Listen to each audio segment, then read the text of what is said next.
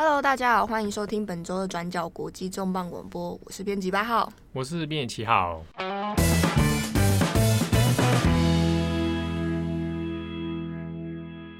那这周是比较一个久违，其实没有很新鲜的组合，是七八两个人合体啊！你骂脏话？哪有啊？七八两个人的组合？这 七号加八号。哎，大家好，这呃八号很久一阵子没有出现在重磅广播了哈。对，我比较少出现在广播的内容里面。对，因为刚可能也这也不是什么刻意安排啊，但刚好就是有时候我们因为工作的关系，有时候会轮那个组合啊，谁有空或者题目 谁比较。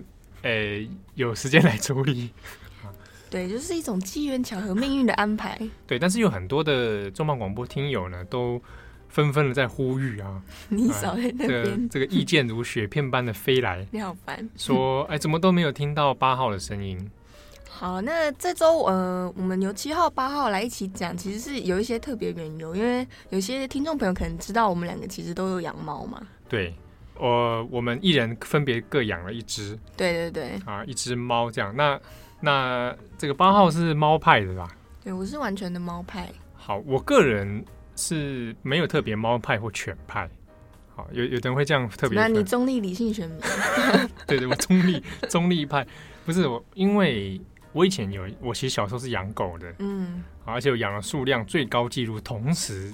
养到五只哦，就你们家一起养？对对对，在同一个时间出现在家里的狗是五只哇！对，那当然随着时间的这个流逝，他们也渐渐的啊，远这个离开了人间啊。那后来这个养猫的事情，其实是最近一年多才发生的。嗯，对你来说也稍微有一点，就是人生中意外的惊喜这样。对，所以我算是一个猫里面的新手爸爸哦。那今天我们刚好要谈的主题是，可能大家有注意到。呃，最最近这一阵子，日本的一个新闻哦，就是在大家知道日本有很多的这种所谓的猫岛，内沟新嘛，就是那个岛上离岛上面有人住着非常非常多的猫，然后有很多的观光客会去上面这个游憩，然后玩猫、赏猫这样子。游憩，你用的字好文雅，怎么样？用的很学术啊。对啊，金乌阿奇那里，气头啦，去气头，气头啦哈。好，那这个。呃，猫岛上面，因为刚好这一周就发生了一个新闻然后在北九州这里，北九州呢有一座岛叫马岛，好，马就是那个 horse 那个马，好，但它并不是因为上面都是马，好，它名字叫马岛。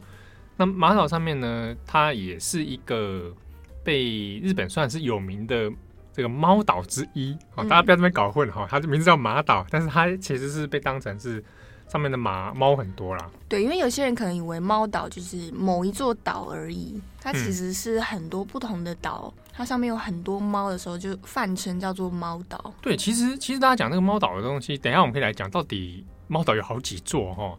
那其中这个北九州的这个岛呢，它就是被抓到说，哎哎，岛上的猫哈，哎，已经从原本上面大概呃有统计的大概九十多只。嗯，好，那数量骤减到剩下三十多只，就直接剩三分之一。对，那这中间就是从去年发生的说，这个新闻其实从去年就有注意到是，诶、欸，发现当地有人在投那个毒毒饵啊，哦，毒杀猫。对，它就是在那个饲料上面哦，还有那个鱼肉上面就有发现是有涂农药哦，涂一些那种化学药品。那有一些猫呢，看就有被发现说是。口吐白沫，在路上就就就死掉了哈。好，那这个去年的新闻就有发生。那到今年正好就这一周的时候，这一名投毒的这个凶手被抓到了啊，那也被也有被移送法办这样子。那凶手呢是年龄其实已经八十多岁啊，那是一位老者。老者对，那就当然就是有很多这个警方也有去福冈县啊，福冈县的警察就有做一些调查嘛，到底为什么是要特别要毒猫啊什么的。那当事人的说法是说啊，因为他本来是要去，他说的了哈，他说是要去毒杀乌鸦的。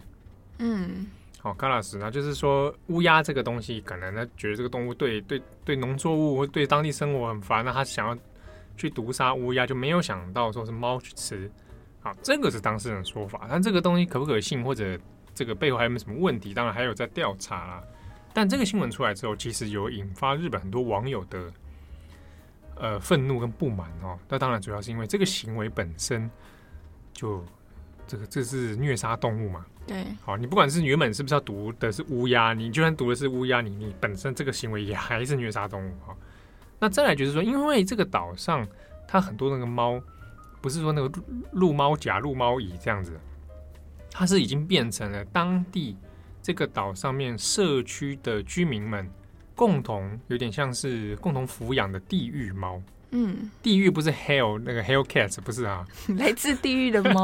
对，哦，不是那个意思，地狱是那个地方区域。哦，好，chiki 在日文里面讲地狱，地狱猫。那相反的就是野良猫。诺拉那个诺拉那个野就是野性的野，良就是不良少年的良。嗯，野良猫就就简单就是流浪猫、野猫啊。好，你野猫就是没有人管，没有人去做特定的抚养哦，也没有特定的管理人，也没有比较固定会出没的区域。对，可能有地盘，但是它就是处于一个完全几乎是野生的状态哦。嗯、那地狱猫就是说，可能我们这个社区里面已经把它呃共同抚养。OK，我们我们知道这个区域里面有哪些猫。好那我们处于一个放养的状态，那但是会有固定的呃管理人或者有固定的喂食这样子啊，所以这些被毒杀的猫其实本身已经是地狱猫了，它是有有人在管理，有人在抚养，而且也有在做绝育手术，在做结扎等等啊，所以才会有很多网友说，那这个已经本身是在管理的状态了，如果你还做这样的事情，那就匪夷所思嘛啊，所以有人就觉得说你是不是？特别讨厌猫啊，特别讨厌动物啊，好，或者说你你是出于别种的心理状态，哦，可能是暴力，好等等之类的，所以就有很多的讨论啊。好，那在这个新闻的背后，其实上我们就可以切出几个这个讨论点哦。当然，一个是说到底猫岛这个。事情是怎么来的？是莫名其妙猫岛就浮从海面上浮出来吗？而且在近年非常，其实算是日本观光大家还蛮喜欢的一个景点吧。对，就是大家应该也注意到，这近几年这个在 YouTuber 或者什么很多日本旅游，其实去猫岛的事情变得蛮热门的。Instagram 上随便搜寻也是非常多。对，那大家应该也可能也也注意到，比如说像摄影集，日本有关于猫岛的摄影啊，嗯、或者拍街猫，或者拍这些。岛上的猫咪们的这种 IG 账号或者摄影师也越来越多。好，那这个东西当然背跟背后跟日本社会的发展有一点关联啊。那这之中呢，我们也特别来讲一下，从这个毒杀事件来谈日本。其实过去几年当中，哈，我们如果近一点讲平成这三十多年了，一九八九这样算过来，其实有关于虐猫。啊，还有动物虐待的事情，其实是是也发生过好几次啊。那中间还背后有一些哪一些问题哈？我们现在讲一下猫岛好了。所以其实猫岛具体在日本大概到底有多少个？比较有名的又是哪一些啊？其实有好几座了哈。尼古西马那尼古诺西马啊，猫之岛。那我们刚刚讲的发生这个毒杀事件的呢，是在北九州的马岛嘛。好，那另外比较有名的几个。比如说，宫城县在石卷市，它有一个离岛叫田代岛。嗯，田代岛最有名的，是因为上面有一个猫神社，供奉猫为神的神社。猫神社，对，它那个跟在地的渔民神这个神话故事有关了。哈，就诶、欸，过往应该是我记得没错，是江户时代说，哎、欸，渔民这个当地是以渔渔业为生嘛，哈，那那曾经就是说，哎、欸，有有那种这个。这个在生活区里面有那种大石头哦，不小心掉下来，压死了这个上面的一些猫啊，那就把这个猫觉得很可怜，把它埋葬供奉之后，哎，后来渔民出海都非常的顺利哦，对，那后来就是衍衍生出这样的一个猫神社啊，所以蛮蛮多人会去田代岛的，上面也是猫非常之多，因为我记得没错的话，也是超过一百多只啊。嗯，那其他的话，那比如说爱媛县有一个青岛。有这个我好像有印象。对，青岛不是那个啤酒那个青岛啊，嗯、日本的爱媛县青岛上面也是，哎、欸，青岛是上面的岛上人口很少，好像我记得没错的话，我那时候看数据是二零一五的数据，是说上面的户数大概只有十不到十五户。我记得我们是不是谈过类似的事情，就是猫比人多的猫岛？对对对对，其实在这几个离岛上面都会有这种问题啊，主要是高龄化。离岛上面青年人口就很少嘛。好，那再来就有名的几个，近几年因为濑户内海的旅游变得很兴盛哈，所以比如说濑户内海区域、香川县这些男木岛、女木岛、佐流岛啊、真锅岛这几个上面，其实都会被认为说，哎，这个也是猫岛之一。好，那佐像佐流岛上面也有那种呃改建的废弃的那个改建的那种那种旅馆啊，里面就是有有猫。有猫的旅馆，对对对，我们在之前我们的专栏作者 Tim 有写那个废弃校舍嘛，嗯，那其中有一篇就有介绍到里佐流岛的那个，哎，年轻的夫妇去进去开店，开那个旅馆，它里面就有猫。啊，有有有那个照片，那猫在里面这样子移动啊，他就大家就蛮多人会因为猫而跑去观光的哈。那这之中还有什么大分县的佐波市有个深岛。啊，其实如果你去在日本这种 Google 我们找一下猫之岛的话，大概可以选择的范围还蛮多的。哎，可是像这种观光，大部分是比方说像我们这样外国人去比较多，还是日本人他们自己其实也很风靡去猫岛？都有哎、欸，但外国人外国人不少。嗯嗯，这个在比如说你去濑户内海就可以注意到，就外国外国欧洲就是背包客也不少。嗯、那我我那我必须讲港台中。啊，中文先不管啊，港台的人就蛮多的。啊，尤其几个热门的猫岛，日本的新闻里面曾经介绍过几次，然后介绍过青岛，介绍过南木岛上面的那个猫观光的这样的现象嘛，那就看过它里面的新闻访谈里面就啊，这个是来自那个台湾啊，这个来自 Hong Kong 啊，然后他们就会说很有趣，我忘记是应该是看那个青岛的那个报道，嗯，那就是访问到香港的。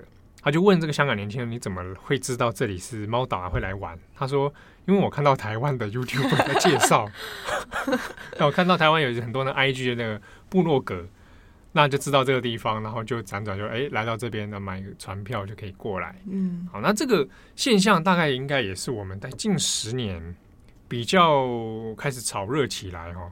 那的确也是近十年当中这几个离岛，它被称为猫岛之后，呃，在当地的生态。”居民的生活也有一些若干的改变啊。嗯，比方说，就简单简单来讲，比如说我们讲第一个好了，这些猫岛到底怎么诞生的？嗯，对，到底是啊，自古以来它就是。对啊，那些猫是怎么样？沉海，摩西分海呢？对，摩西分海的时候，就有几只猫掉上掉到那里，直接登岛。那如果是这样的话，如果它真的这么久，它会在上面独立的演化。对不对？你说像变成那个岛，那岛叫什么？什么岛？你在说什么？没事没事，就独立演化之后，哎，那数量一定会越来越多嘛。哦，但其实猫岛上面不是说上面一万只，没有啊，没有没有没有没有。对，刚刚说都大概一百上下这样。对对对，一百啊几百可能有，但到千，我看是，我看几个猫岛的那个上面统计数量是没有到那么、嗯、那么多啦。所以大概几百，几百大概已经算是很多的了。那这个现象里面，当然跟呃，如果他都没有做绝育、做结扎的话，理论上应该会越来越多。对对，但它其实中间是还是有一些做保护动物保护团体，他们会上面做结扎。嗯，那之中也有一些是可能在离岛上面有人去放养。嗯，你是说他把他的宠物带到上面放？对，之前有发生过类似的案案件，这样其实应该算遗弃吧？就是遗弃啊，对啊，就是人也走了。讲、嗯、放养好像是很好很好听，对啊，说回归自 然，因为他也没有养它。对，而且那可能原本是家猫，嗯，而家猫随便乱放到野外，以为说它就很 wild。它其实谋生能力很大程度已经被剥夺了。对对，那在这之中还有一些是本来在地居民就有养猫。哦，那他养的方式可能就比如说他在港口，嗯，那渔民回来的时候，他就可能现场就撒撒西米就给他吃了。哦，啊，我之前看有几个那个新闻影片，就是就那种大妈在那现杀撒西米就给 给猫，可爱哦。对，就是 喂养的方法跟可能都市的方法是不大一样。哎、嗯欸，可是他们一开始养的那种动机啊，或是理由，会比方说是为了。驱逐老鼠这一类的嘛，比较实用目的。哇，你真的不愧是猫奴哎！的确是早期包含到日本本本土啊本地里面，嗯，哦，就是不止这些离岛，主要跟驱逐老鼠有关。那如果我们会追本溯源，说猫到底怎么在日本出现这件事情，当然就有很多的说法哦。其中有几个说法，当然还包括说是中国输入的早年了哦。历史历过去只是一个说法，古早古早其实哎，从、嗯、那个哎中国带入的这个养猫的这样文化。嗯，不过的确，你早期从农民的生活来看，它主要还是以驱逐老鼠为主，功能实用性比较强啊。那玩赏的猫也有，那就比较你古代能能够玩赏养这种宠物，那主要还是属于贵族阶级比较多。嗯、有名的可能是。呃，战国时代的丰臣秀吉，丰臣秀吉也有养猫。对对对，那曾经就发生过一个异闻啊，就是他在大阪城，大阪城大，嗯，他的猫不见了，养的猫，猫不见这个，我想很多的猫奴大家都体会过。那你猫不见，你在你的房间，在你住的住家，好像还可以吧？就是我们家徒四壁比较好找，比较好找嘛。对，你在大阪城里面不见，我我要去哪找？大阪城呢？他叫你去过大阪城吗？啊，你这猫在大阪城不见，你怎么叫它？不像狗啊，嗯，啊，会叫了还会跟你回应或者来追你，没有，猫就是这样子，你叫它，它就不鸟你。它听见了，然后它就是不理你。对对对，然后以前丰臣秀吉就发生过啊，他叫千野长政，也是一个蛮有名的战国武将，去找，显然是找不到啊，就千野长政就去跟别人借猫来。你说狸猫换 太子吗？对对对对，用借人家的猫说让这个挡一下。好，那后续好像我记得，我看那个译文是说没有没有什么下落了，就是到底有没有找到或后续怎么样不晓得。好，那所以呃，猫这件事情当然在日本它有有它的历史文化脉络了，大家也会很很多人都说，哎，日本是一个爱猫之国，常常可以看到猫的一些视觉图像嘛，啊，不管是浮世绘啊，或者是招财猫，嗯，招财猫这个大家就很有名了，或者你在。日本的一些大众文化、娱乐文化里面，常看到猫的身影。对，其实 Hello Kitty。哦，对耶，它也是一种猫。我常常忘记它的本。对，虽然虽然它是用两只脚走路，嗯，设定上可能也不是属于真的那种 cat，但它基本上是个猫型猫的概念。那这样子，哆啦 A 梦其实也是哎。对，哆啦 A 梦机器猫小叮当嘛。嗯，对。它只是没有耳朵。对对对对对对。嗯，你要说什么？你刚刚弹什么？没有，只是刚好想到有一部日剧吗？还是电影叫《猫市》，里面那个有一只白色的猫啊。你说猫武士嘛？对对，有一个武士他养了一只猫，嗯，那个也很可爱。对，其实猫呃，或者在日本的民俗里面有很多这种那边妖怪嘛，嗯，猫幼啊，或者是这种猫有女啊，就是变成人形女生。这样子。哦，猫变成拟人状，那个就是那个画浮世绘那个日本的画家，哎、欸，对对对对，歌川国芳啊，他有一系列那个猫穿着和服，然后过着人类的生活嘛，对，打麻将或是什么弹那个乐器，过非常 chill 的生活。对，那当然在江户时代的时候，才哎也有出现过大家可能会疑惑的事情啊，疑惑，对，日本人古代人其实吃肉的比例比较少。吃肉比较开始盛行在明治以后，我就等于以前就是草食男女鱼吃鱼啊，鱼或者植物啊，不讲植物啊，蔬菜、水果、稻米这种谷物比较多嘛。嗯，但曾经出现过吃猫，那时候是被中国人带坏吗？不是不是，的确就是在饥荒的时候曾经发生过所谓的猫锅，锅就是火锅的锅。对，所以是一种极端现象，比较对。你是现在不大可能的啦，嗯啊，这个很少了。这个我印象没错的话，在那个夏目漱石的《我是猫》里面有提过这个事情，提过猫锅猫锅这个事情啊。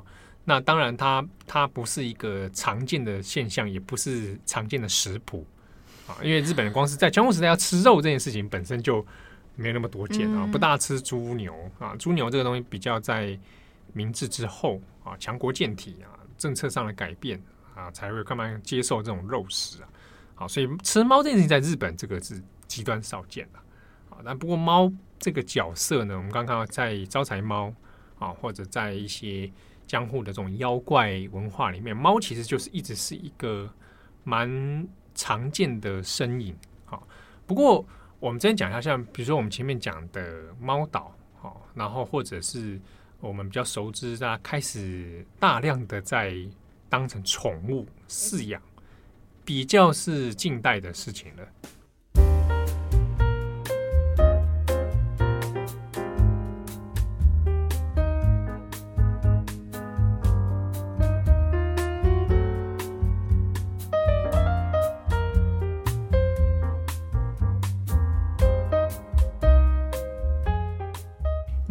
之中呢，我们如果以平成这个年代为为为界的话，一九八九年有一个所谓叫做平成猫热潮，有一个特别这样子的词汇，嗯，就是 n i c o Boom 啊，Boom 就是那个热潮的外来语啊。好，那这个 Boom，对对对对对，你知道日文念久 的时候，对 Booming 的 Boom，OK，我给 这样弄。我刚才脑中转译，对，Cat Boom，嗯，好，在日本就叫 Neko Boom，嗯。那这个 Neko Boom 它就其实主要还是只是在平成年代。好，那平成其实讲起来说久也不久啊，一九八九年到现在三十多年嘛。嗯，对啊。那这个平成 Boom 其实同时有发生的是所谓的宠物热潮了，开始都市里面大量的在养宠物，养狗、养猫、养兔子。对，那。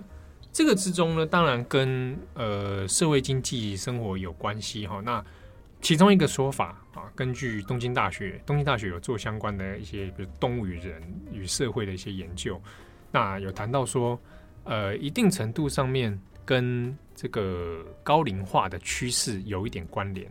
哦，你是说，比方说比较高龄的老人，他们会认为说有点孤单啊，想要有宠物来陪，这样吗？对，就是。呃，随着高龄化，那呃人际关系的疏离哈，那养动物、养宠物陪伴的这种比率有跟着这样的数据是在升高，那有可能之间是有一些关联的啊。那此外，另外就是说，呃，大众文化的影响啊，啊，比如讲一个例子好了，跟猫比较有关是那个可鲁。哦，对，可鲁啊，可鲁曾经有一度让。这个哎，当然他是拉布拉多吧？大家还记得可鲁吧？记得啊，记得。导盲犬。再见的可鲁。对对对对对，那是大家很多小时候的时候被迫要在学校观看的电影。是你小时候，是我小时候吧？你小时候？对，我小时候。我长大的时候。你少年时，好不好？对。那个时候就引让很多日本人就去争相要去领养。嗯。所以养也哇，我家里也养只可鲁。其实那个时候台湾也有类似的情况。对啊，我姐看了那个之后，你知道一把鼻涕一把泪的，就说很想要养拉布拉多什么什么的。对啊，那当然随之而来就是领养潮的出现，也可能伴随而来是弃养的问题啊。没错。所以那在都市化平成的这个猫 boom 里面呢，呃，养猫的比率当然还没有超过到狗啊。嗯。我举一个数据好了，二零一九年到二零一九年，你你猜猜看。猫狗比率，我们先猜好了，哪一个比较多？在日本哦，就二零一九年，就等于去年。对，就去年，截至二零一九年，所有统计的养猫跟养狗有登记的是，对，登记的这个数量，狗多还是猫多？因为在我的印象里，就是日本感觉就是比方养说什么柴犬啊、秋田那类的，所以我会觉得我的第一印象是日本人是可能比较爱狗，比较爱狗是，是。对。二零一九年统计的累积的养狗还在世的狗了啊，八百七十九万，嗯，七千多只，我们算八百七十九万了。好，嗯，那猫的数量是九百七十七万，所以已经黄金交叉，已经超过了。那这个交叉点大概在二零，其实在二零一七、二零一八的时候才开始迎头赶上。哦，所以从数据上来看，其实是这近几年来日本人养猫的。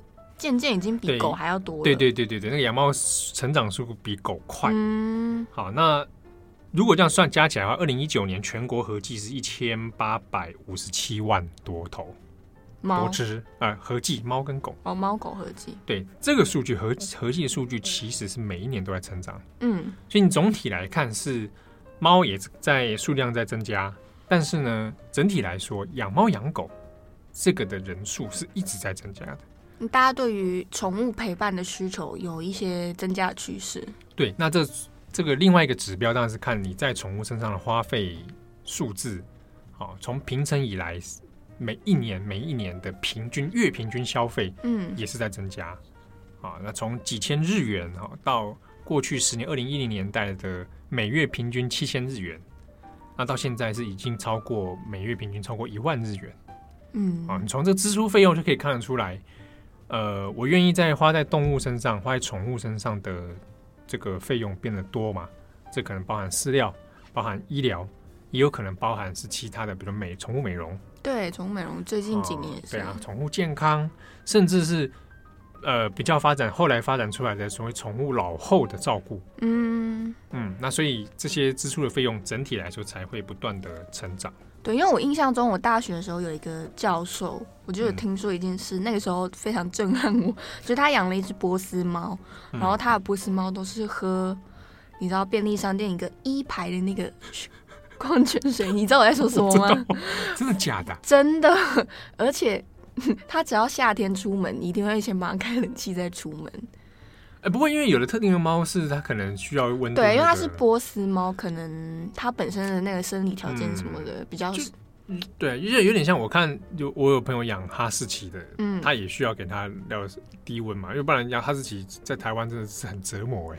有一些比方说萨摩耶，或就是一些比较不是属于这种热带亚热带气。你怎样？你现在排外是不是？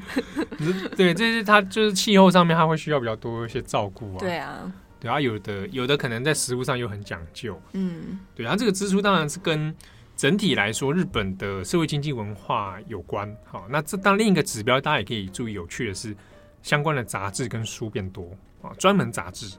日本的杂志本身就发展就很多元，没错，超多的，而且就各种兴趣都有专门杂志，这很蛮厉害的。那有关于养小动物，哈，狗当然不用说很多，猫这种也越来越多啊、呃。那不只是包含饲养方面，也包含到摄影方面啊，摄影集、摄影的相关的专刊。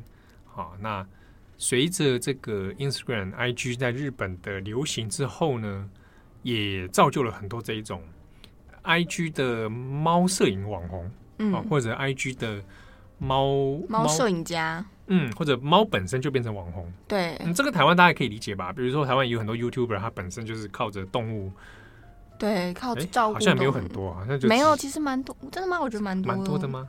我现在脑中想的就有三四个。哦，这样子啊，我以为都很少在看这些。我其实也不常看，但是我知道这一些 YouTuber。嗯，那在日本就蛮常见的一个现象哦。那当然，这是这几年因为可能社群网络的发达，大家比较广为人知。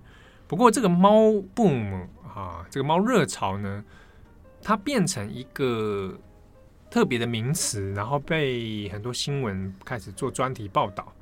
大概在二零一零年代，十年前，嗯，那个时候还出现随之诞生另一个名词，叫做猫经济学 （Neconomics），Nomics 就是 economics。哎呀呀呀呀！哇，真的厉害。你知道，我有时候日文念久，我我都已经无法连接到它原本的英文是什么。你现在是被同化吗？不是，我觉得是在语言转换上。对啊，我知道。有时候真的会有这个问题。Neconomics 就是猫经济学了。那这样这个其实这个词汇的诞生跟那个安倍经济学 Abenomics 是是有有点借用那个方式来转化。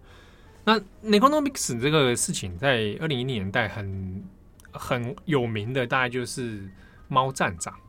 哦，哦，对我有印象，欸、有一些什么猫角色，帮他们安插一些职业角色，这种。对对，把它拟人化，哦、嗯，把它纳入到人类的这个体系里面，纳纳入资本主义这种工作体系之下，对啊，纳到这个这个体制里面哦。那个猫站长是在和歌山铁道，嗯，那个桂志站，好、哦，这个这个车站，那和歌山那边，诶、欸，那个猫站长叫做塔玛，塔玛在二零零七年的时候当上猫站长的，嗯。那那个时候呢，当然有一点点又作为地方观光的一个宣传呐、啊，你还给他给他戴那个猫的车站的那个帽子，帽子然后给他穿衣服，嗯、然后还给他很正式的任，就是任命这样。这其实也有点像英国会有那个赖瑞猫啊，其实那个概概念差不多，概念赖瑞猫也是捕鼠官嘛，嗯，对，而且它也有薪水嘛，嗯，领的可能不是比我多，他有官邸呢，对他有官邸嘞，对不对？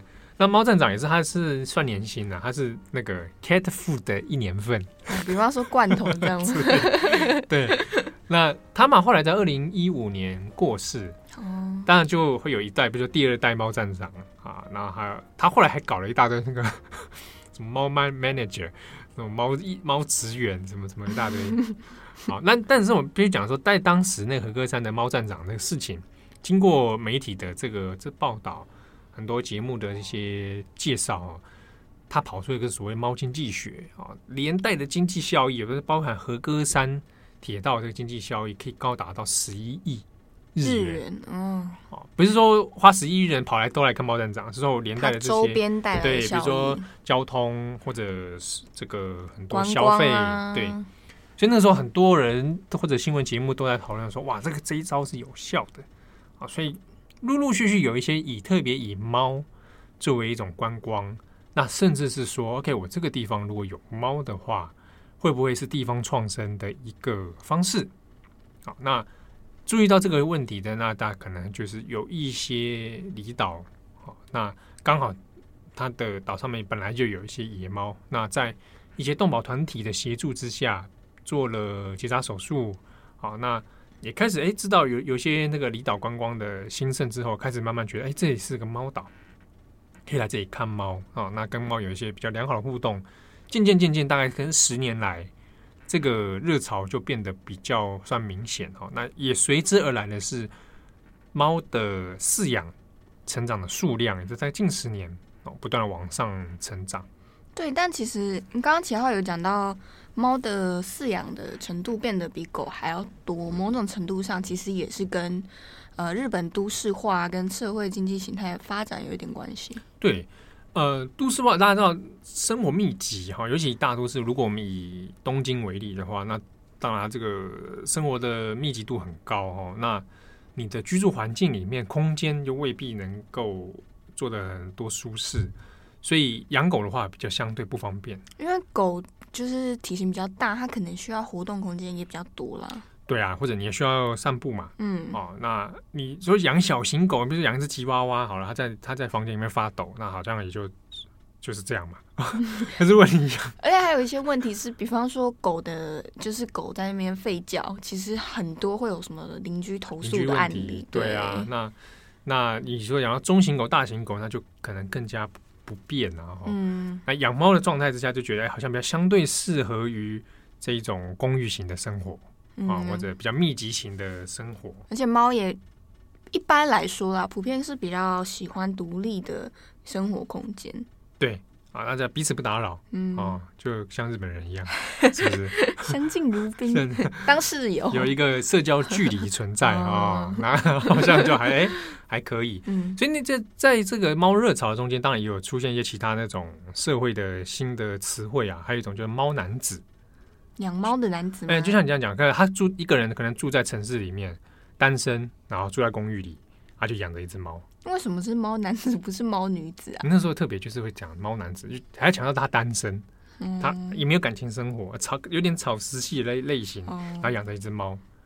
啊，那就变成哎、欸，好像社会中出现了这样的类型的人。嗯、猫女子当然也是有，那猫男子那时候比较讨论度比较高。我觉得猫女子啊，你是猫女啊？你就是我是猫女子，是哦。对啊，我就跟猫一起生活，差不多就是这种概念呐、啊。好，那这个里面呢，还有大概社会文化里面哈，大家有听过猫之日？猫之呃什么世界猫二月二十二日吗？哦啊，不过那个猫之二月二十二日那个是因为日本的发音啊，嗯，就是二二二，喵喵喵，很像猫在叫，猫在叫，对对对，嘤嘤嘤，然后就喵喵喵，嘤嘤嘤是哈特利吧？你你你，那是嘤嘤嘤，哦，嗯的嗯，OK，啊，嘤嘤嘤二嘛，哈，然后就是写喵喵喵这样，猫猫叫，这个其实是二零两千年后。诶、欸，比较开始有有有被注意到，但是它一九八零年代，八六还是八七，一九八七啦，就是猫之日一九八七年，透过一些这个呃动物保护团体，还有动物的这个宠物食品工会，他们去制、嗯、去订立的，所以我们这一天定为日本的猫之日。好，但是呢，你看也是在一九八零年代之后的事情。那还有所谓招财猫日。九月二十，这个就比较少人知道了。九月二十九号，招财猫日要干嘛？就是会有招，你知道招财猫工会会办一些活动，送招财猫，就是会有 庆典或什么的啊。招财猫，但呃，不是日本全国都看得到。招财猫日在伊势伊势看得到。嗯，好。三重县的伊势，其实这样听下来多多少少都是还是跟后来，比方地方或是某些团体，他们想要促进，不管是当地啊，或者是某一些团体的观光也好，嗯、或者是呃人气啊，或者是议题关注也好有关。对，那这边我们就来谈到的是说，你既然养猫的数量变多了，它当然还是会衍生一些周边的社会现象或者问题哈。第一个我们要接着来讲，就是那野猫怎么把它变成地狱猫的？好，我们讲说从野猫哈，所谓的 Nora Neko 啊，野良猫，然后呢变成到地狱猫 Chiki 啊，它中间有一个过程里面，当然就是其实是需要地方人士或者一些动保团体的介入啊，或者一些 N NPO 组织啊。那日本其实蛮多类型的这样的团体在做协助。那主要是说，一方面我要解决流浪猫的问题啊，流浪猫可能会有，比如说环境卫生。嗯啊，那可能会有，比如说过度繁殖，那甚至造成一些疾病这样的状况哈。那把它如果作为社区型的管理的话，把它地域化之后，那它就可以一方面解决这些呃衍生的环境问题之外呢，一方面可能也会也解决掉，比如说有些野猫可能被抓或被送到收容所，收容所之后，它可能就会要面对安乐死啊，嗯、人道毁灭。那基本上是希望能够让日本迈向就未来是能够零安乐死的状况。那我要能够达到这个目标，当然要先解决地区的这种流浪动物的问题嘛。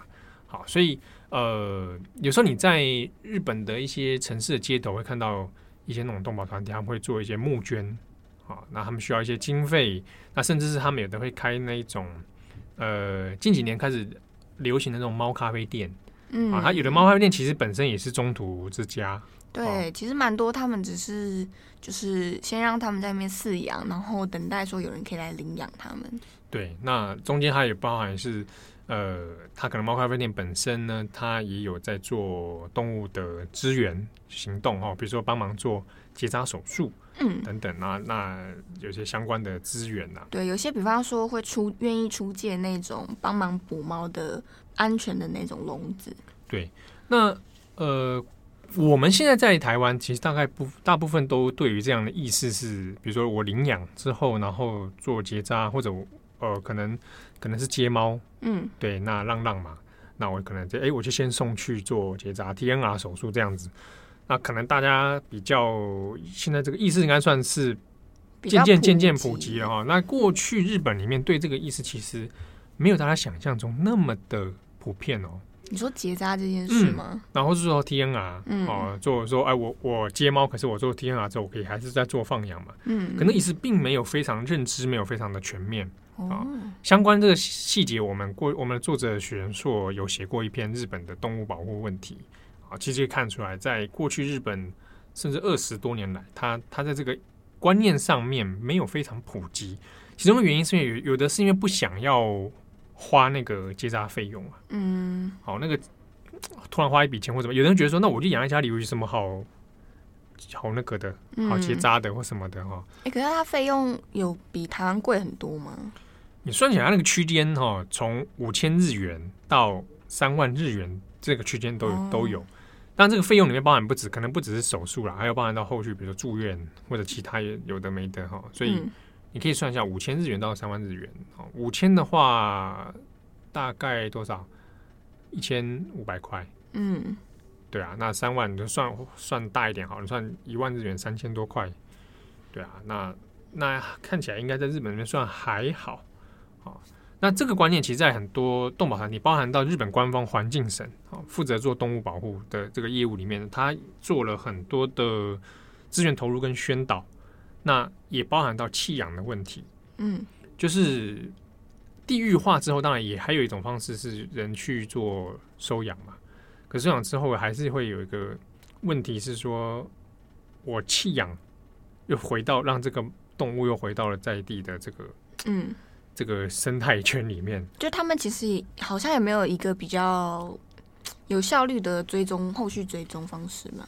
对，但但但有一些团体哈，在比如说我我们以离岛这几个为例的话，它其实有不少的团体会固定的去做追踪，嗯，好，比如说所以还会知道说大概这一岛上面有多少只猫，好，那有多少只做了手术，好，那不是全部的岛跟全部的猫都会做，嗯，比如说以案件发生最近发生那个毒杀事情的这个马岛上面好了，它原本九十多只里面也不是全部都做了绝那个结扎哦，是部分有先做。那过去里面像楠木岛也是，濑户内海楠木岛也是要透过呃 NGO 团体，他们主动去介入到这里，然后说我帮上面的猫做结扎，而且是免费。嗯，好，那这个免费其实主要还是因为来自于它有各方的捐款啊。好，我用这样资金，那我帮这边的猫没办法全部，但是我可以至少先做一部分的结扎。好，那 地域猫化之后，就是地域化之后呢，通常都会有一些地方的社区或者团体来负责做管理。嗯，那这样的模式就比较发生在离岛上面。好，所以才有我们看到，哎，好像有个猫岛，那猫上面这个他们的生活饲料啊、什么安全啊各方面看起来比较无语哈，比较快乐一点。好，就跟野猫的状态会不大一样。但这之中。呃，会不会产生一些问题？哈，这边还是要讨论。呃，是不是所有的岛民，我们以猫岛来说好了，是不是所有岛民都很喜欢猫？对，因为有些人可能怕猫。对啊，那个如果是个人怕猫，那你跟猫保持一点距离，似乎也就无所谓了。嗯。但是这之中，呃，比如说好了，过去几年里面有讨论过一些这种猫岛上面的生态哦，有做过地方的访问。好，那比如说楠木岛，嗯，就去问岛民说：“哎、欸，现在这个地方常被大家说是猫岛啊，很多观光客都特别搭船组团来这里拍猫啊、玩猫啊，哦，你觉得怎么样？”那有些老岛民说：“我真的觉得不怎么样，不喜欢，觉得观光客很烦。对”对他甚至是说，因为这些猫对他们来说是实际造成生活问题的，嗯，比如说猫会去破坏农作物，嗯哦，那猫可能会。去破坏渔网，嗯啊，所以就会造成说你实际生经济的生活就会被被影响。那或者是猫会发出声音，猫、嗯、会叫哦，还没有结扎的猫可能会发情。对，名人放送是转角国际的姐妹站名人堂所制作的 Podcast 节目。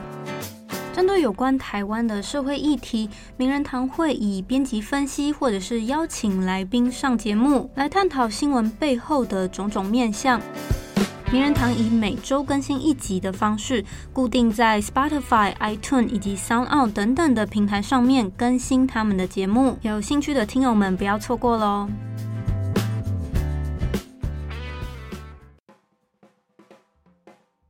好，那另外连带是说观光客越来越多，好，那特地来到岛上，那当然对于岛上的生活会有一些活络的作用嘛，嗯，好，可能增进的地方消费，或者哎，地方这边如果开了商店、开了旅馆啊，渐渐渐渐能够带来一些经济的流动。但如果你去看那几个猫岛哦，他们很多那个在港口都会就是贴上一些特别的标语，就是特别针对于动物的，比如说你不要随意乱喂食。不要随便摸，哦，摸这个还还可以啦。真的吗？可有些猫不爱摸，给摸。那那是猫的问题。哦，只是谴谴责被爱者没有啦，没有。当然你摸，但是说你正常的摸它嘛，哦，那注意安全啊。嗯、那它喂食主要是个问题，啊，因为那个喂食的状况是说，比如说造成你你可能带饲料，我不知道你的饲料的那个安不安全，品质品质，或者是说。过度喂食，那猫变成都变肥猫，没错，对不对？那太胖了之类的，或者有的人可能对于动物该吃什么不大没有什么概念。对，喂一些它可能巧克力，喂它吃巧克力，是不是？喂它吃炸鸡 啊，这这行吗？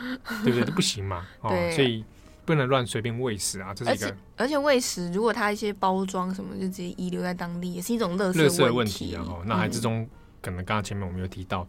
有人带自己的动物去那里啊，是让让它这个、啊、自身回归回归这个自然的环境，是不是？这个弃养也是一个问题啊。嗯、所以在当地其实有会有一些那种标语，那或者还有提到说，你要跟动物互动没问题，但是不要打扰到当地的居民。嗯，你知道有人会为了拍照哦，做一些，对不对？你别。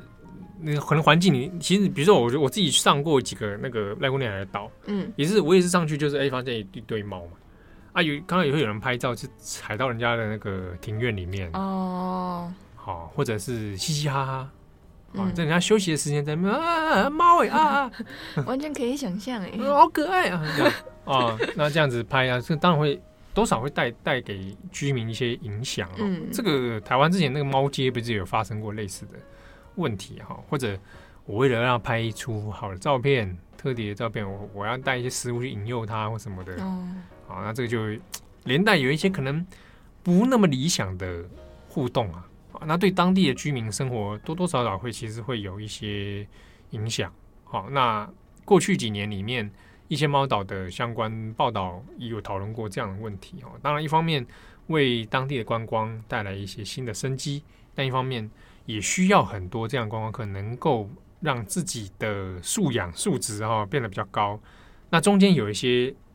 第三方的记录当然就是由动物的保护团体啊，那还来作为一个协助啊，比如不管它饲料上面或者是宣导方面哈，这个其实是由各个不同环节的人介入，它在日本才能变成一个比较体制健全的啊，那来看猫岛的这样的观光行程啊。好，那我们回过头来是看这一个马岛的事件哦，其实，在新闻出来之后的，看日本网友的反应，当然就是很多谴责之声啊。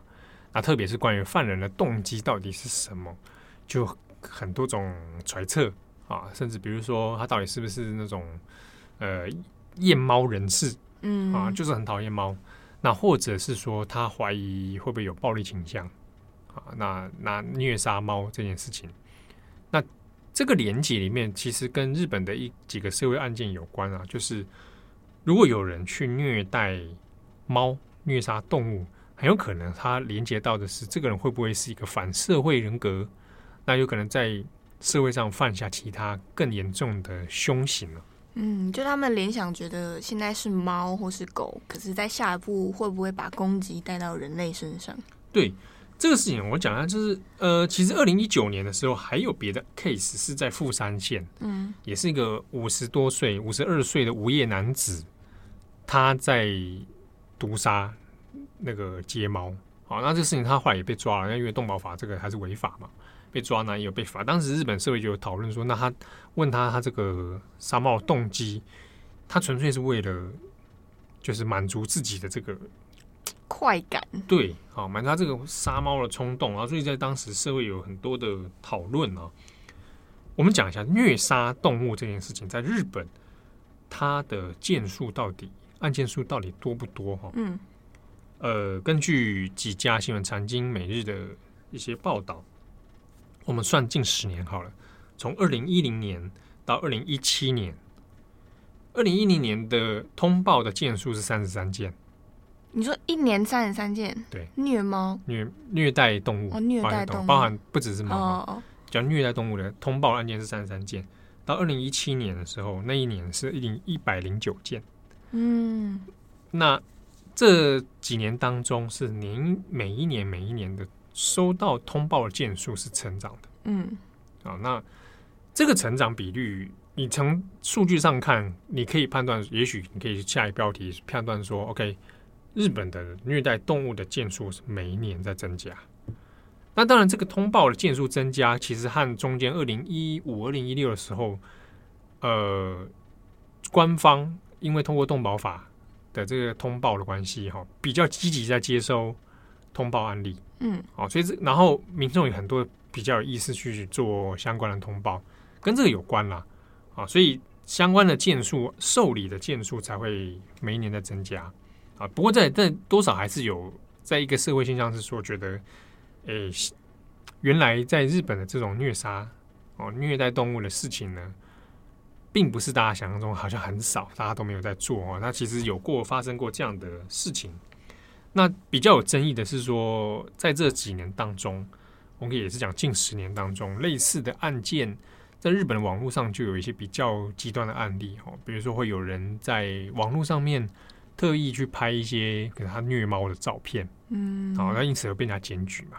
那有的甚至是可能在比较暗网哦，私下的一些网络系统里面会去。有这样的虐猫的一些行为，然后拍成影片啊，那流传这样子。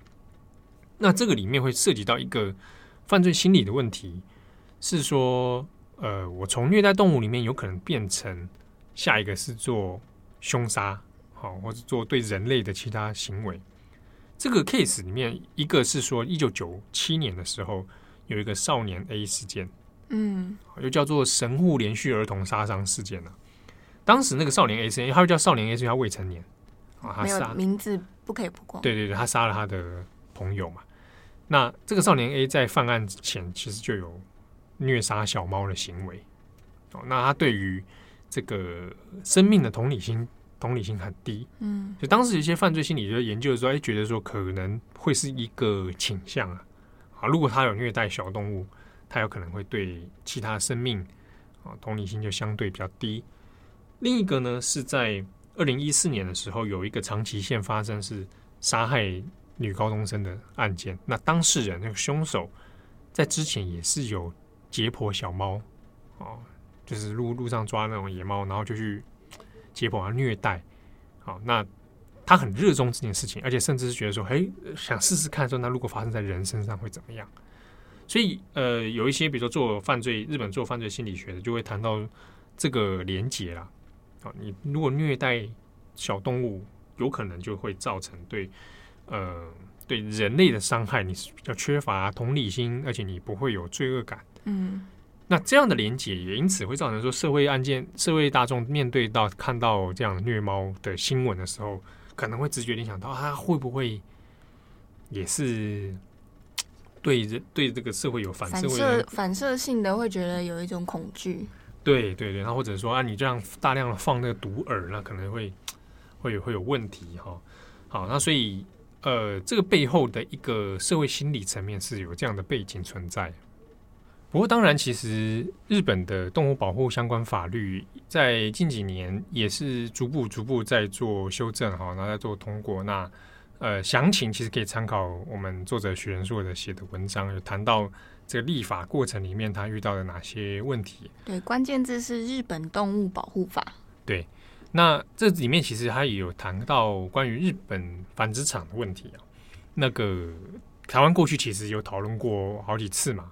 就是私下动物繁殖，然后买卖动物啊，那这之中会衍生很多的动物权利的问题啊，嗯，过度繁殖啊，那所以希望大家用领养来取代买这个购买嘛。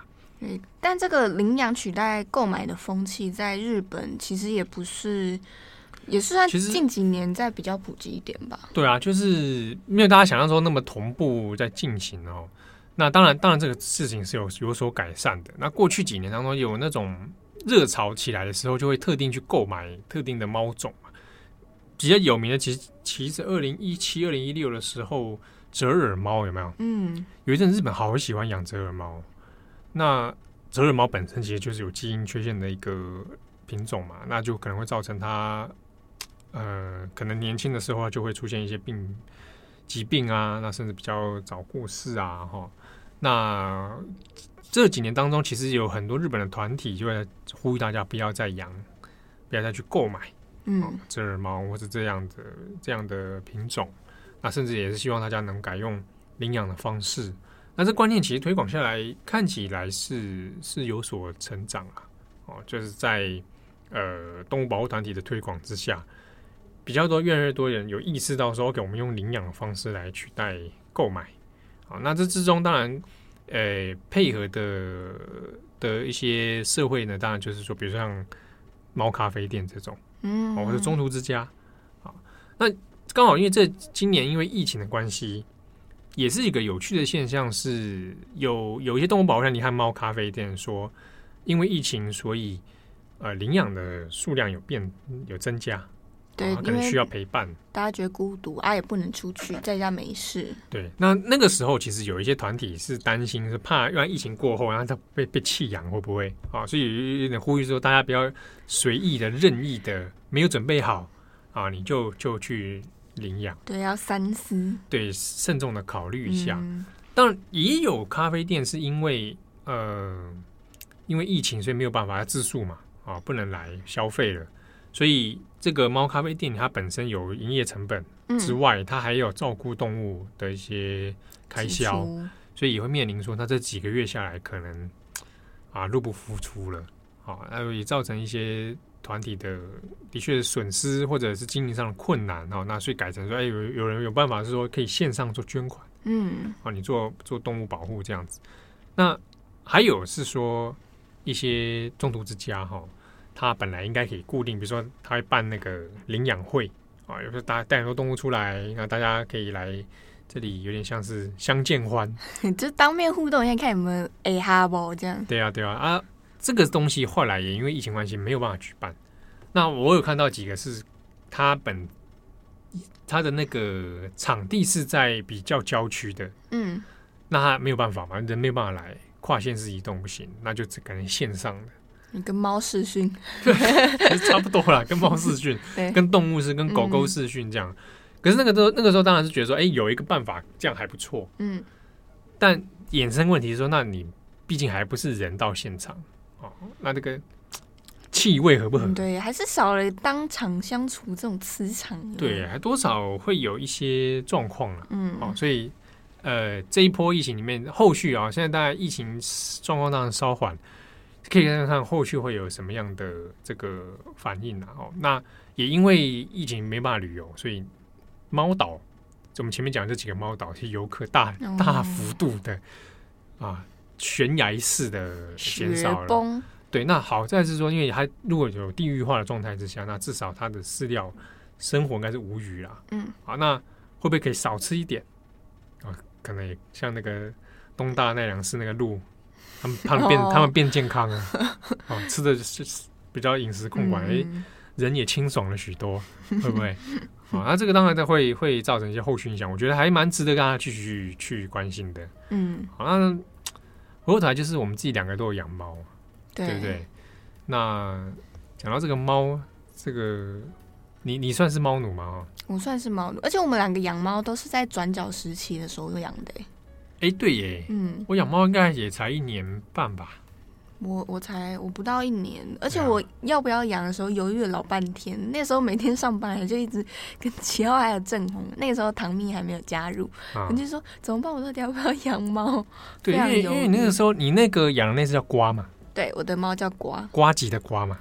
你你就 对，是同一个字没错，啊，一个口袋的瓜。对，那它算是地狱猫吧？对，它其实是地狱猫，因为是是你们那个社区，对，他在那个社区算是明星级的人物，就是有人固定喂养，大家都会朝贡他这样。对啊，然后后来后来你才把它收编，对，强制。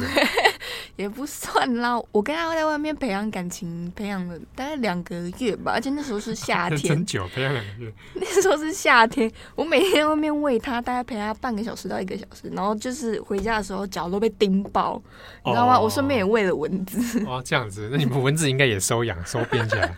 可能有啊，可能有带回来一两只。对啊，我的猫叫做乔尼，嗯，Johnny。那我也是领养的，他其实是被人救救援出来了，被被热心人士好像发现他有这个可能是被遗弃虐待，嗯，然后救援出来，那这个相见欢啊，看照片也蛮可爱，哎，有没有办法养啊？后来就就这个因缘际会之下收养，嗯，对，那就他本本人比照片上还大只，不是越变越大只吗？没有没有，他本人本尊第一次看到的时候就已经比。照片大致很多，嗯，它是一只公猫嘛？对，那比较特别的、特殊的是，它的左手已经脱臼了。嗯，那脱臼已经错，它在流浪时期的时候，应该就是医生是说已经错过接回去的黄金时期。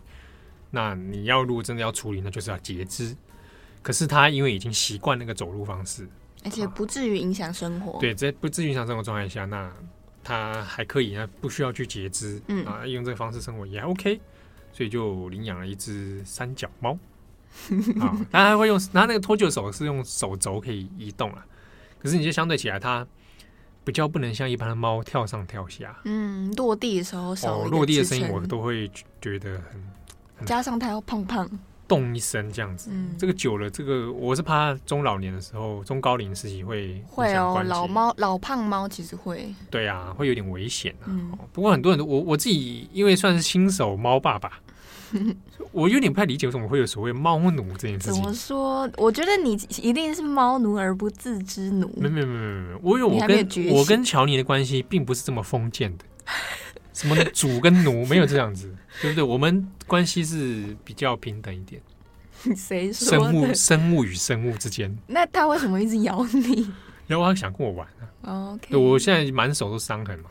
但但我有可能是我教育失败。嗯，我觉得是。对，就是我我太喜欢用我的肉体去跟他他的嘴巴这样玩，那让他让他的野性没有被你放纵了他的野性，他的狂野。对，所以导致说他他有时候像我们有朋友来，他算是好客的猫，他他对人其实没有没有什么距离感。嗯，瓜比较怕生。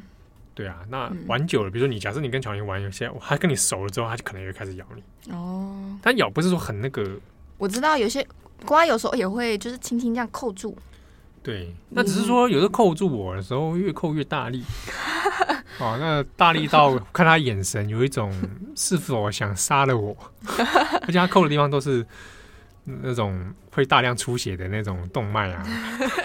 地方就是，所以有时候有点怀疑啊。他对你的爱比较强烈一点。对，我好像说他也许在处心积虑想要除掉我。好，那有关于猫的故事，有机会我们可以两个再分享啊。那希望大家喜欢今天的中磅广播啊，关于猫岛的相关事件。如果当然后续有一些新闻继续追踪的话，那会帮大家继续留意啊。这个中磅广播大家也哎我。跟大家也提醒一下，我们每周中磅广播都会有文字版的在我们网站上面，好，所以想看它我们文字内容的话呢，在我们的网站版每个周六都会推出。对，也会有很多的配图。那以这集来说，就是会有大量的猫咪，好不好？对，那我这个人很简单 啊，有猫我就赞。没错，感谢大家的收听，我是编辑七号，我是八号，我们下次见，拜拜，拜拜。